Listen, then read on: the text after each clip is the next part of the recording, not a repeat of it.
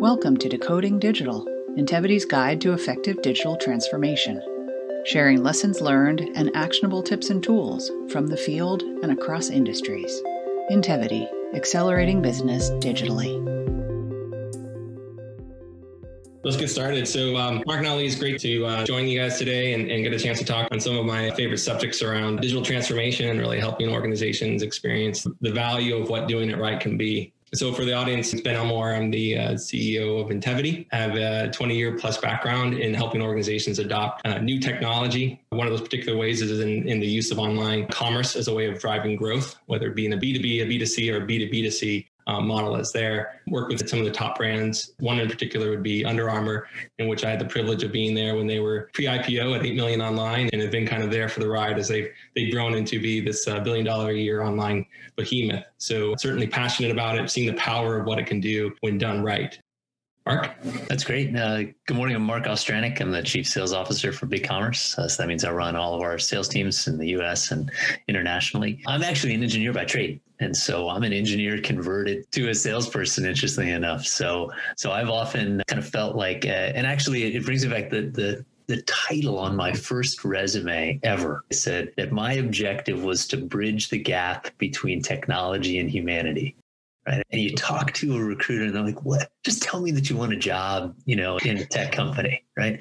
And I always laughed and I said, no, like, I think there's actually something bigger. And, and so I've worked in a number of industries and businesses, everything from financial services doing core banking systems to uh, Experian, the credit bureau, to Bazaarvoice doing ratings and reviews, to late 2000s and early, late 90s and, and early 2000s working, selling appliances online and cars online and working with Lands' End on online strategy. So, so I've run the gamut of a few different hats, but I think, you know, that's really brought me to BigCommerce and and I think that's it gives me I think an interesting perspective on our business both on the technology side but also the types of merchants that we're working with.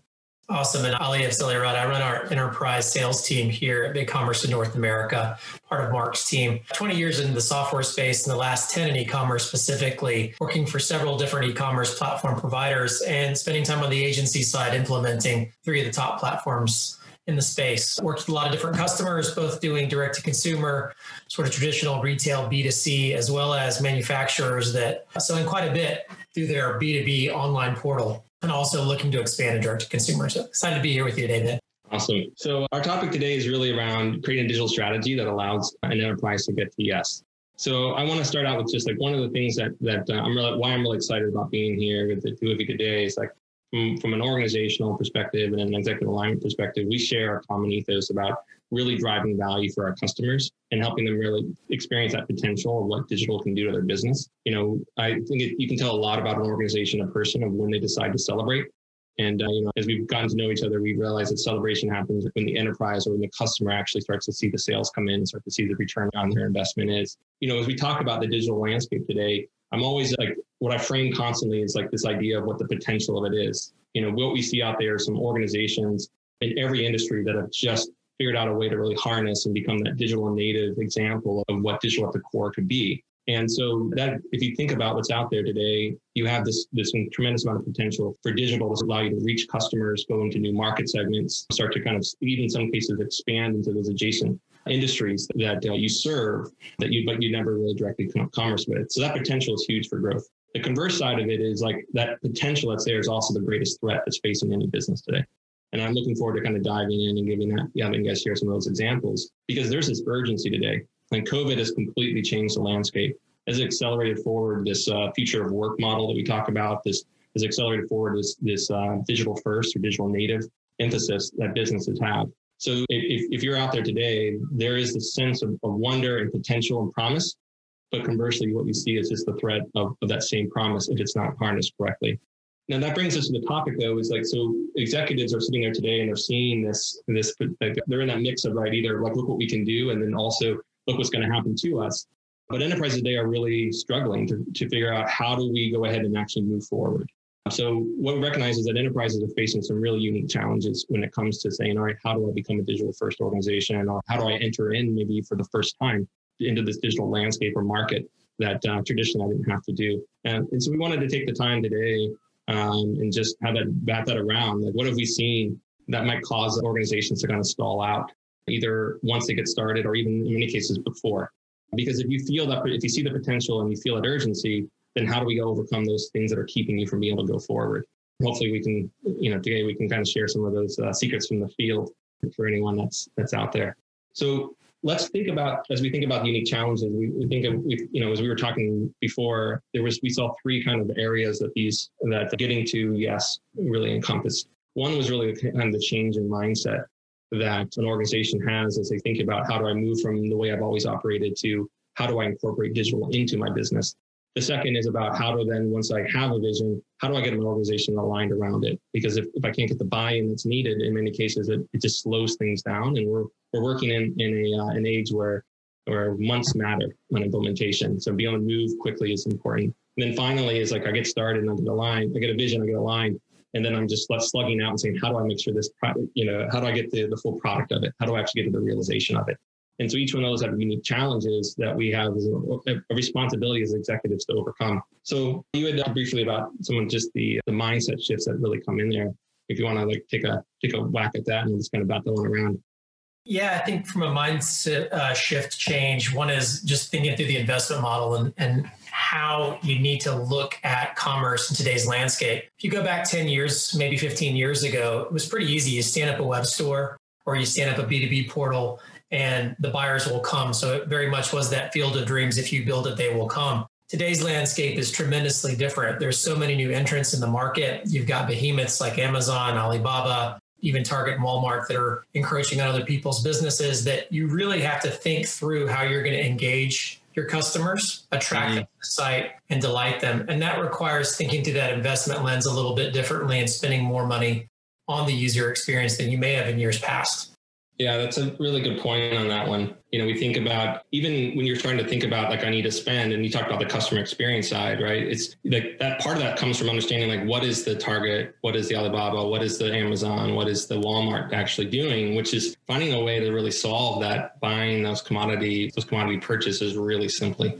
Um, it can be intimidating, right? I mean, so like the bar that Amazon has set is pretty darn high right? Yeah. Really easy to transact. The selection is very broad, right? The the ability for them to do merchandising is really significant, right? They're a big starting point for a lot of direct to consumer purchases and now growing into some more and more for B2B. And so we see merchants that have some trepidation about the fact that like that's a pretty high bar to step up to, right? When you're competing with somebody who has that much traffic, that much product selection, and the ability to manage to uh, price and price optimization. And, and so part of our answer to that is that the, the beauty of the time we're in now is that SaaS products have really changed that landscape, right? So that mm-hmm. the barrier to going and turning on technology is very different than the barrier to going and building technology from the ground up.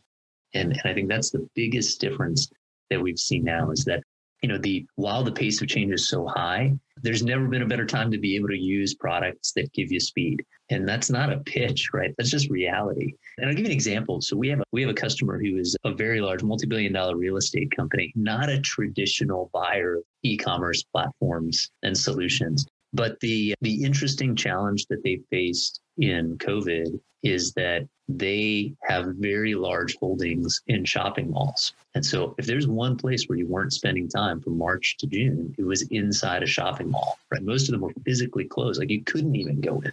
And it's kind of odd because they're designed the wrong way, right? They're designed to keep you in, not to make curbside pickup really easy, right? It isn't that every storefront is on the edge, the outside circumference of that facility. And so they, with us, launched an e commerce platform. I think it's six or eight weeks or less, right? Launched an online e-commerce platform. And the first merchants in their physical storefronts they went to serve was the ones who sold food because they were the ones fundamentally cut off from foot traffic. And I think it's just an interesting example, right, of something where um, there are plenty of other options for food online delivery services, DoorDash and and, and uh, Favor and all these things that, that are great, but they have a branded and local experience. Right? Meaning people know the local mall by name, right? And so they have this interesting opportunity to take a local approach, but at a much larger scale, given their uh, overall infrastructure, to bring something to those merchants that the merchants could never afford to do themselves, right? They're never going to be able to go and produce their own site with their own traffic, the ability to add other products from other merchants and, and vendors. And I thought it was just an interesting example of something that is not a traditional play in e-commerce from a not traditional e-commerce buyer, but it matched a strategy that they had, which said, look, our customers are important to us. Right? Mm-hmm. What can we do to enable our customers to go survive and or do well in the pandemic? And I think you nailed it in the opening to this topic, which is we very much feel the same way, right? It's if you put your customer first, you get to some pretty interesting and fast strategies in e-commerce, right? In, yeah. in our world, it's how do we give them the tools and capabilities? But if we think about our customers serving their customers, what is it that they need? Is it access to products quickly and easily through search? Is it optimizing checkout? Is it providing unique payment methods? Is it providing avenues for shipping, logistics, or fulfillment, depending if the items are large or whether they're small? There's some really interesting things that can be overcome. But I think the advantage or the difference now is if that strategy can be set, you can actually align on something that you want to do or, mm-hmm. a strategy. A lot of the technology can unlock very quickly ways to get into market. Yeah. Oh, there's so much rich. There's so much rich stuff in that comment you did, right? So we talked about when we're when like how do we navigate or pivot through this disruption, right? One of the things is you take an inventory on what is it that I have are my assets, right? What are the things that are uniquely mine? You know, why Amazon and Target and all those big players have reach, what they lack is customer intimacy, right? And so you look at this, you know, the local mall, like you know it by name, you have memories that are tied to it, right? So how do you then how do you leverage that? I'm just recognizing a that's an asset then b is like how do i just engage with that in a different way? Um, not going and saying how do i compete with amazon? Because you're not going to be able to do that from a pricing or from a broad uh, you know aggregate of products but really you're going to compete with them on an intimacy level right? And finding that and allowing the part of that mindset is is of giving yourself that permission to let go of things that got you to where you're at. You know, there's that old saying, "Is what got you here won't get you there." But sometimes we have this emotional attachment as as owners or as executives or as like this is the way we've always done it, and you have to really be able to say, "What is it that it really is my unique that I can then kind of carry through inside of this new digital medium?" I, I really like how you kind of talk about like that's a great example of customers know me and now I can go ahead and enable an ability for them to, to get to me and I can do it seamlessly. And that's like, and the technology side really important too, right? Is like once your strategy gets set, then the technology decisions become easier, right? Sometimes we look at technology can be considered like this holy grail. Like if I just buy technology, then my then all's well. But technology should never be bought for the sake of being bought. It should always be bought in service to a strategy we're trying to enable. And I think what we're starting to see now is like when we think we're three years in on this digital transformational wave that we've kind of seen is that we're getting we're seeing the successes, but we're seeing a lot more of the of the, of the horror stories of, of kind of these efforts that have just kind of it's kind of stalled out. You know, every executive I've met has like you know has either knows of or directly experienced something that's just taken their their company caused them to stumble. And so one of the things you talked about, Mark, which is important, is like let the strategy emerge and then have the technology unlock it. It's always that one-two punch you know like and that avoids that shiny object syndrome that avoids that, that dive into technology for the sake of it as opposed to diving into setting technology as an accelerant to what we're trying to do. So that's a good mindset shift right there. It's like how do i think about technology in relation to my business rather than it as being a separate thing that's out there? Yeah. yeah i think you're you're spot on. You know we've talked a bit about the whole notion of like an agile methodology is often attributed to technology development, right? There's a lot of technology development aligned to that approach has nothing to do with technology, right? It has just been adapted to actual development of code and, and technology products. And, I think kind of the interesting irony there is what, what agile was is really meant to do is a process management right so that you always have iterative development you spend more time planning and setting out your strategy and then how you're going to measure the success of that strategy executes like one quarter of the puzzle right? Of like actually turn building it right is like one quarter of the puzzle. And i think that's what's so interesting now is that if you can get that alignment and plan and strategy that ability to execute has never been faster right and that whole idea of being able to be iterative right the, the days of big bang you know multi-year waterfall projects are so long gone but that should also apply to the mindset and the approach, right? It doesn't need to be a big bang mindset. It should be how can we get something live that works and addresses this objective. Great. That unlocks my ability to start doing these next things. And I'll give you an example, something that Ali and I've been working on going into holiday. Right. So for for in the e-commerce platform business, right, holiday is the biggest time for volume on our platform, transactions, but it's not our peak season for selling e-commerce platforms. Right. I mean, if you think about the the retail business, people are operating their platforms that time of year. They're not buying them and, and rebuilding them, right? And, and doing a lot of tech work, at least when you're in traditional consumer. And masochists, right? Yeah, exactly. If you really want to, you know, go through that over the holiday, right? In that, you know, six weeks, it good on you, right? um, but but we're often kind of thinking about how do those decisions, when do those decisions really get made and and at what point, you know, do the do those happen? And for us that happens much early like the summer for us right and leading into fall is where those decisions happen and so you know we were talking as we are getting into october and we're like gosh not to say this is our slow time but it like it's not the peak that happens for especially for online retailers and and then we were looking at some of the things that sit in product strategy and said, okay, wait, social selling is a big topic right now, right? Everybody's trying to figure out influencer marketing and how to sell on Instagram and Facebook. Every, people are talking about it, but a lot of people don't know what to do about it, right? So yeah. it's like we should have a strategy for selling on Instagram. Well, you can swipe up and check out on Instagram now, right? Like they the technology exists. Instagram supports it, Facebook supports it, or you can have a, a, shop. But a lot of folks aren't doing it. And it's not because it's not a good idea. It's because it won't hit their cycle to implement until next summer, right? So they're like a year away. So the idea pops, right? They're like, for sure, that's on our radar, but we're a year away from ever executing it. And we said, look, like you don't have to put our your full catalog on us and do all the migration and integrations. Part of the beauty of selling on Instagram and Facebook checkout anyway is that like you're using them for checkout and, and a mini catalog. Right? You're not putting your entire every SKU and, and every variant into uh, Facebook. You're creating a, a subset that you're publishing out to that channel. That's something we could bring to merchants now to say, turn it on. And you can be on in that in, you know, a couple weeks, right? Maybe even less, right?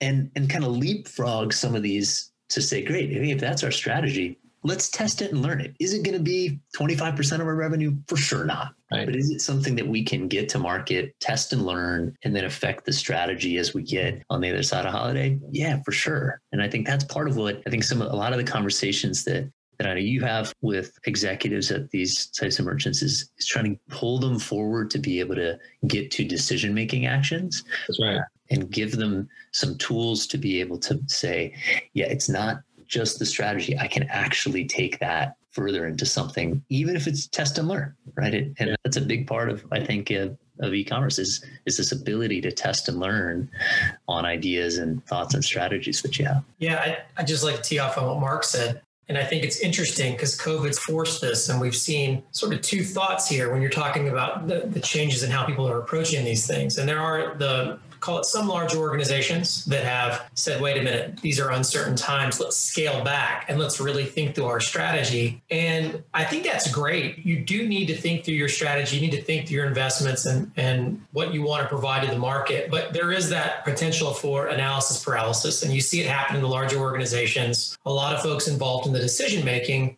and then if you look at the smaller end of the segment, you know, the SMB merchants that are trying to make their way or the smaller mid-market companies that are owner operated led family mm-hmm. businesses or an entrepreneur, they're pretty quick to make decisions. They are the disruptors. Yeah. And so they see the vision, they understand what they want to do, they know they need to bring a different experience because maybe they need click and collect or buy online, pick up and store capabilities, and they move fast. So while I think it is important to be prudent uh, and have a solid strategy in place, you can't let that hold you back from quickly getting into market and testing and learning. Like all the theory in the world doesn't prove out what actually going to market will if you can do it efficiently and quickly. And what I've been excited about is we've got some large brands, a Fortune 50 brand that sells online as well as in store. They're looking to roll out big commerce in Canada. And one of the great things about what they're trying to do is they are looking to buy online, pick up in store. And traditionally, a company like this might think through their strategy and say, well, we need a distributed order management system, something along the lines of a Sterling or Manhattan. We're going to need a big e-commerce platform. We're going to spend a year to get to market. They said, no, we don't have that time. We have to do it quickly. There are folks in our ecosystem that have apps that provide this buy online, pick up in store capability that integrates in with our platform and allows folks to get to market quickly. And they are spinning up their first stores and bringing their retail stores uh, online into big commerce and integrating those experiences in a matter of 90 days. Mm-hmm. So it is that test and learn, get there quickly, and don't overbuy the technology platform. Buy something that's fit for purpose that will scale. You're never going to get 100% of your needs out of the box. Realize that and be ready to move quickly. Yeah, that's a really great point. You know, I think about like working with Under Armour over the years, like in some of those early years, right? That temptation for organizations to try to buy super far in advance of where their needs at. And what I say is like, it, it, and that's a there's a real trap there because when you buy there's a need for large scale platforms right? because the size of an organization like enterprises like it's an easy term but it can be anywhere from a you know that 100 million dollar business to a to a 3 billion dollar business. So enterprises is can go you know all over the map right? And so depending on where you are on the scale on that on that scale what you deal with is the scale issue right? And so enterprise platforms come in there because as you get bigger you end up having to support more and more use cases more and more complexity into your business but if you buy for when you're a hundred million dollar business and you buy and you start to buy thinking I'm a, I'm a, a half a billion dollar business, what you've done is you've introduced all that friction too early in your growth, right? And there's the companies that are sitting at 10 billion plus, they introduce friction from purpose. They actually need to go a little slower because of, of what happens if they if they don't, um, if they allow too much individualism inside of the business. But early on, I love that point. You want to buy to where you're at and you want to buy in a place that allows you to experiment and to really prove. And that actually allows you to make decisions on whether or not the customer is going to engage with you in that channel or not, right? If you're going to say, like, let's say social selling, right? There's many use cases for that, but there's also many companies that's the wrong approach. This uh, makeup companies, startup you know sales 100% let's go do that. Well if you're if you sell you know wrenches and pipes social selling might not be influence marketing isn't necessarily going to help you you know so you got to avoid that tendency. Now maybe there is like you know who am i to say there's not this huge influence of marketing around around plumbing equipment? But it allows you to really go ahead and say well, well if you think so right? And as executives we should be testing how do we do this in a way that doesn't make me commit to this massive enterprise scale? So I think it's that two aspects to it. One is you need a platform that's agile enough to be able to experiment, and then also making sure you're buying the platform and the set of platforms that you need as you go along. Because there is a need at some point where you're going to do an enterprise order management system. You have to, right? Like, but most of the time you don't need to do it now. And, and if you're looking in this concept of planning, like what's causing me to stall out, sometimes it is that sense of like, well, I need to make sure I do it because I am an enterprise, as opposed to like, what do you need to do it now to start to gain the momentum to unlock the revenue to be able to do that? You know, and so when we were doing those early days of Under Armour, we would be replatforming different pieces of our technology on a two-year cycle. And I and we're saying, well, you know, we're experiencing this 40%, 50% year-over-year growth. It's okay. But I don't want to introduce friction needlessly early. I want to be able to find where that revenue is so that I can then make the next setup of technology decisions to kind of match pace with where the business is at. So, Mark, going back to that point, you know, one of the things I, I really loved about it is that is really identifying the concept that agile is not, you know, was, was co-opted by, you know, the technology. You know, I have I'm also a technologist as a background, so we we kind of share that in our history. And there is this, like what I find is that the technologies will always move towards, right? It is actually the thing that becomes is the easiest thing to do. Like you can move on it quickly, but it becomes one of the things that gets you in trouble the most if you don't go ahead and have a vision, if you don't have a strategy that is enabling. Uh, because technology is not like technology is alive. I was like, I describe it to people. Like you got to think of it. It's like it's like a horse, right? It wants to go somewhere you have to tell it where to go. Otherwise it will take you where it wants to go on a timeline that you never expected you know? And so it's like it gives you all this potential and tremendous power but you have to really start to do that. So we think about like for enterprises right going back to the topic of like how do we get them to say yes is to realize is like we're going to say pause like pause and thinking like technology first what's the strategy we're enabling and then how do you then find the technology platforms that allow you to quickly get there either from an experimental point of view or from a you know, sizing it to where the, the investment is. Because at some point you do have to move from experiment into courses. Yeah, for sure. I mean, it has to, at the end of the day, it actually has to work, right? And at yeah. scale and for the business, you know, and with growth.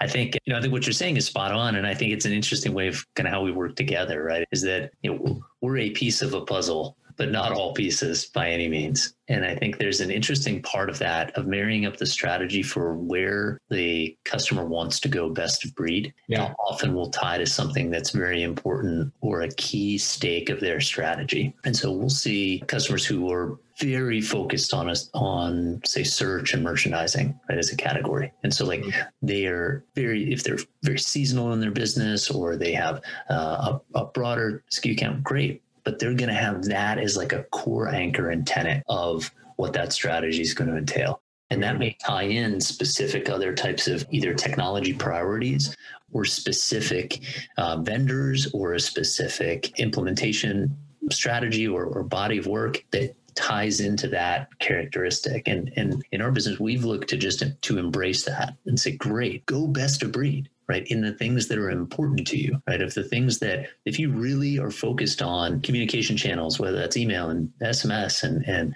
social awesome like great. There's some fantastic tools for that. It should that should be marry that up to your strategy in in that category. Or if it's you know on-site search and merchandising fantastic, right? There's some really cool products, or maybe product recommendations, right? We're seeing more and more tools uh, come out for merchandising, everything from AI bots that do product dialogue right to coach you through more complex product decisions to augmented reality merchandising where you're you know you're putting the handbag or the phone on the desk, right? So you can mm-hmm. see it in your space or putting the desk in the space, right? In the case of furniture. So there's some really interesting things there that we'll often see. And I'm sure that you see in your business where they'll say, I think that's a really interesting characteristic for my business, right? Like AR may be something that really focuses on folks that are like high end luxury good. Great. I want to walk around it, see it, feel it, understand the dimensions before I buy something that's a big ticket item or that may be harder to return. Great. That should be part of that married strategy. And then that fits into this puzzle of saying, great, we're picking that thread to go best of breed and really dial in and, and awesome. And, and that will guide some of the decision making, priority, spend, right, that goes around this overall program. And we really respect that characteristic for the merchant because you know they can't buy all things and they can't turn them all on at the same time. But it often helps guide the priority. Say, great, these are our anchor points, or these are the high priority points for us in terms of making that experience something that really fits the brand or really fits the product category or fits the way that they view themselves in the market because as you said at the beginning like that difference between amazon tons of traffic huge selection but very homogenized merchandising right. versus the this is my brand site. This is my brand experience. I want them to have something that rivals if they were to physically walk into my store work with one of my trained associates experience my product that way. Like how do i produce that uh, in a meaningful way?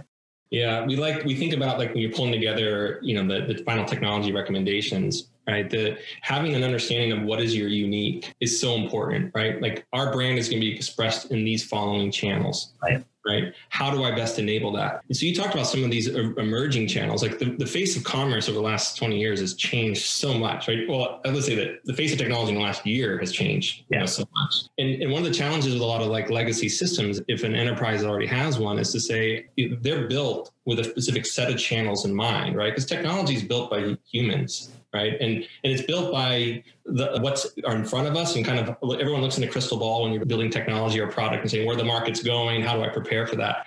But a lot of the legacy investments that are out there were built for you know single channel or just the emergence of omni. But what you're talking about right now is like this idea of really this experiential commerce that's starting to occur, right? And that's going to be a struggle for many of these, you know. So if you're for many of these legacy systems to keep up with, you know, I know you've sold across the platforms or for as long as I have. And you see like it, and it's not knocking the fact that those are solid investments at the time. They're just, can they adapt to where the customer is going? Because ultimately that's what we have to think about, right? Is how does your customer want to experience you? You know, you can't say, here's my store, come into it. We have to say, where's the store, which is with you, right? And the customer's like, hey, I want to exist in social if that's your customer, you have to be able to go there. And so knowing that that unique is so important because then it tells you where do I need to make the investments so that I can reach the customer on where they're at. Now, conversely, we all like large IT organizations, right? We talk about trying to get alignment. They're saying, hey, I just Uh, how much money I spent on this ERP system. You know, look how much money I spent on these other core systems of records within my with my enterprise.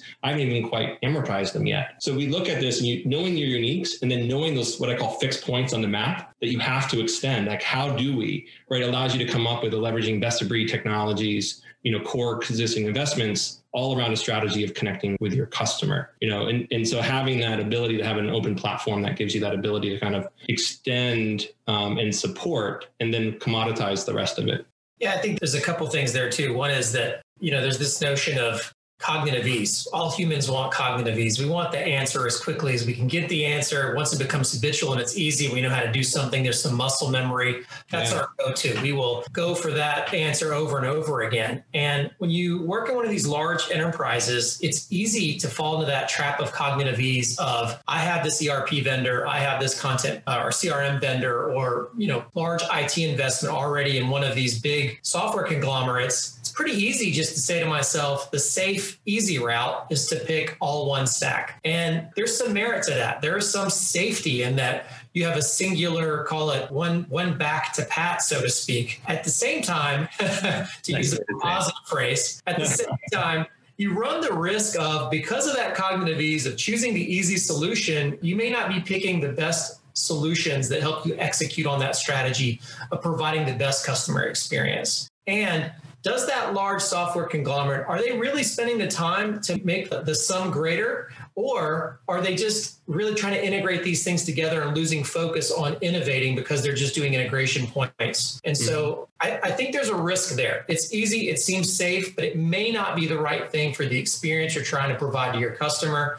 And that's why I think best of breed is important. And for large enterprises to be open to the fact that the easy button, the cognitive ease, is to go for the one big stack, but think through that and don't fall in that trap every time just want to be, be on the record saying I'm totally taking that on. So that is uh, a great way of really describing what you kind of fall into because it does seem like the safer route. But that would that's another form of kind of making a technology first decision, right? It's like, oh, I got one vendor, right? One thing that must make it easier. But today we still at the end of the day we're serving customers, right? So our customers are moving entire you know industry on what they can expect right? And they're being entitled and they're being told you are entitled to kind of be engaged at wherever you prefer. And so knowing that we have to meet the customer where they're at, like it, it that's the epitome of a technology first approach as opposed to a customer first approach, which is my job is to go out there and serve my customer, creating relevant products in the marketplace and, and experiences that they're expecting. Here's another pitfall of that trap. Think about the bedding industry. You know, Serta, Simmons, the other large bedding manufacturers dominated that through retail channels, didn't have a very strong direct to consumer experience. And what happened? The bed in the box manufacturers like Purple and Casper absolutely dominate that industry. They took a huge piece of market share away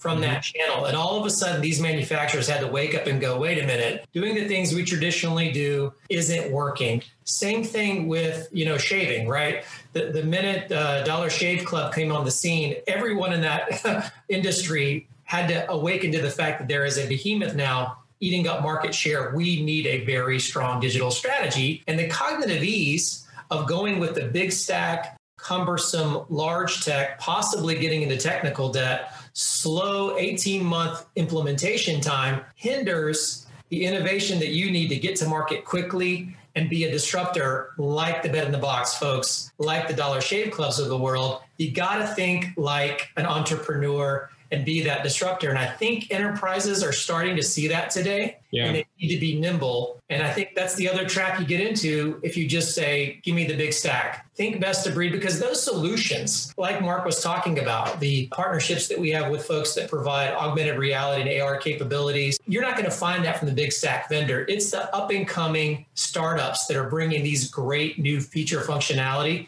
to market quickly and inexpensively. And, uh, you know, not to belabor the point, but again, think like a disruptor, think like a entrepreneurial based business, even when you're an enterprise. Yeah. You know, one of the things we talk about overcoming those objections and kind of getting to that yes, is really kind of addressing one of the one of the um, challenges that comes out when we say let's be comfortable experimenting right and, and trying new things because enterprises have this responsibility to say all right all the investments that i make how do I start to pull them into a portfolio of projects and technologies that I manage, right? And so I'm acutely aware, you know, when you're sitting down with the CIO, is to say, you know, you love the business, the line of business loves this idea of experimenting, right? Because we always want to think about how do I get new revenue, right? Which is either new markets are opening up or new products out there, new channels to the existing, you know, to the moving customer. But the but on the conversely, on the IT side, it's to say it's one more thing, right? Or it's not just one more thing you're experimenting on. It's usually 20 things you experiment on, and then ultimately I become the owner of it. So what we found as a way of, of really kind of getting that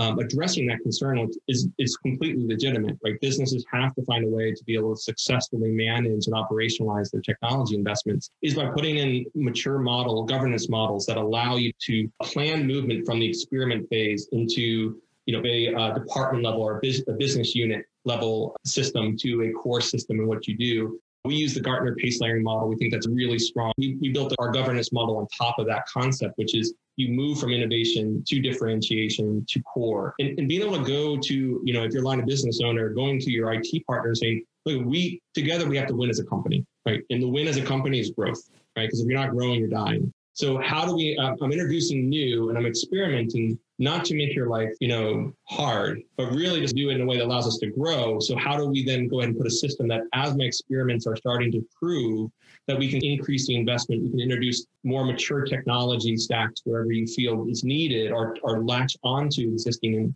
investments that you have because you don't want to slow down the pace of the business and you don't want to create the sprawl you know that the IT organization on, on, the end will have to go ahead and manage and I have seen that when if you can't address that concern for the IT leader they they won't be aligned on a movement forward because they're saying at the end of the day you're asking you're writing checks out of my account and you're doing it in a way that you don't feel the pain I do. So thinking about that right from a from an investment like this, it's a strategy component, and then what is the impact within the whole organization, and making sure that the, the vision is clear. What's the return we're going to get, and then thinking about the logical way of best of breed movement from experiment down into core.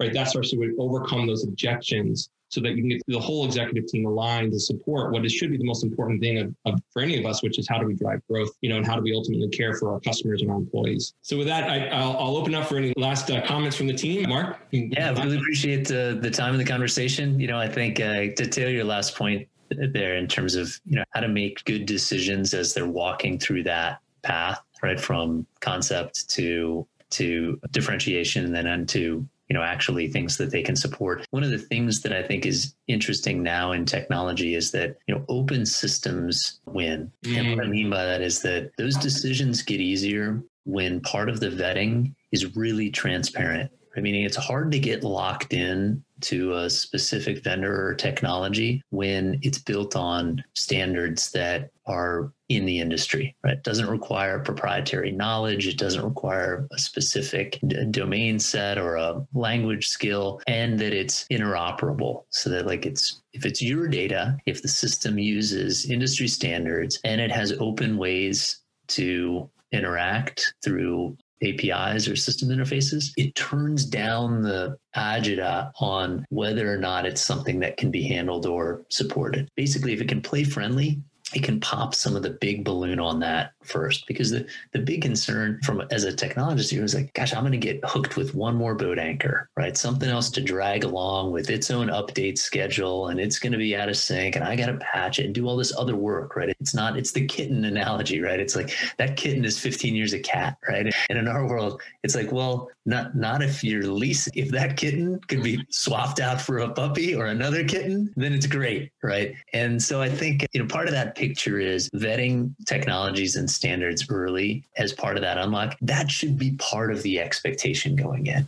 Like meaning technology has gotten to the point where if the vendors aren't operating that way, that's a, there's some pretty hard lines to be able to cut because modern technology should be able to be open, interoperable, with access to data, right? To be able to be transparent to the operator, but secure to the folks that are around it. That's fantastic. Yeah, Ben, I think the only thing I would add to, to that, and Mark said it really well, is that going back to this notion of how you're making these decisions, thinking through what the right strategy is, not getting complacent and uh, beholden to the trap of cognitive ease, all of these topics that we talked about is having a partner that you can rely on to help you think through where you are in your digital maturity journey, if you will, or on that scale, and mm-hmm. what's the right decisions for you. So that's where we're thrilled in having partners like you that can help our customers and prospects think through what are the right decisions for their business. Yeah. Well, gentlemen, I appreciate the time that we have here today. You know, it goes back to like you can sense in our dialogue or the just in our time together about just the passion of helping businesses grow, you know, and doing what and making recommendations for them that are ultimately going to serve them, not just in the short term and the long term. Definitely agree. Well, thanks for having us on, and we really appreciate it, Ben. Thanks for joining us today on this episode of Decoding Digital. For more tips and insights, please subscribe and visit us at Intevity.com. Intevity, accelerating business digitally.